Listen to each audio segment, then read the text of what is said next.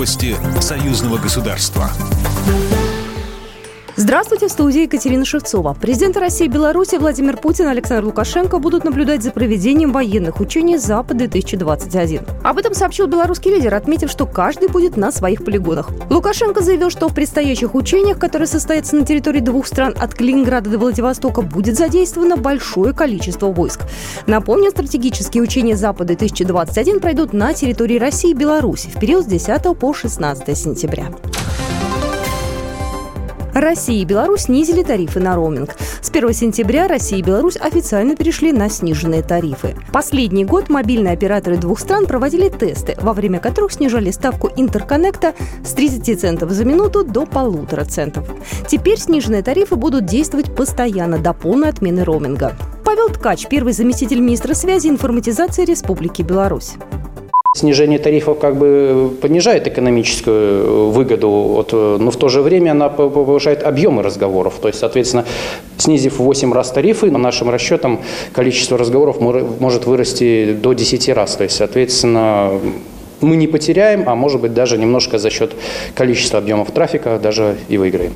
Ожидается, что с 1 января следующего года роуминг между Россией и Беларусью будет полностью отменен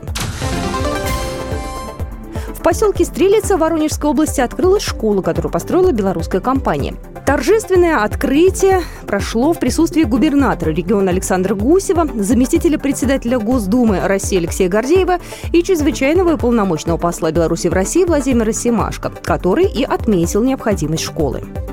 Школа была построена в рекордно короткие сроки, за 11 месяцев, и уже 12 э, августа был подписан акт сдачи приемки этой школы, никаких замечаний, все нормально, и это говорит о том, что с высоким качеством, то есть несмотря на сроки, такие короткие, значит, качество здесь великолепно.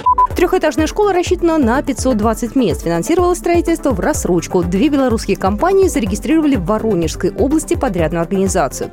Экспортный кредит предоставил Банк развития Республики Беларусь при условии, что в проекте будут использованы белорусские стройматериалы, оборудование и рабочие. На церемонии Александр Гусев вручил директору школы Светлане Федосеевой сертификат на два новых автобуса. А представители белорусской делегации подарили школе трактор для уборки территории.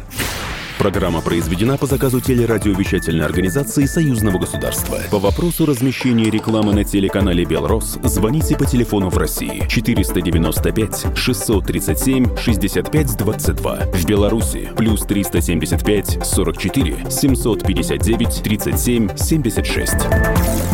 Новости Союзного государства.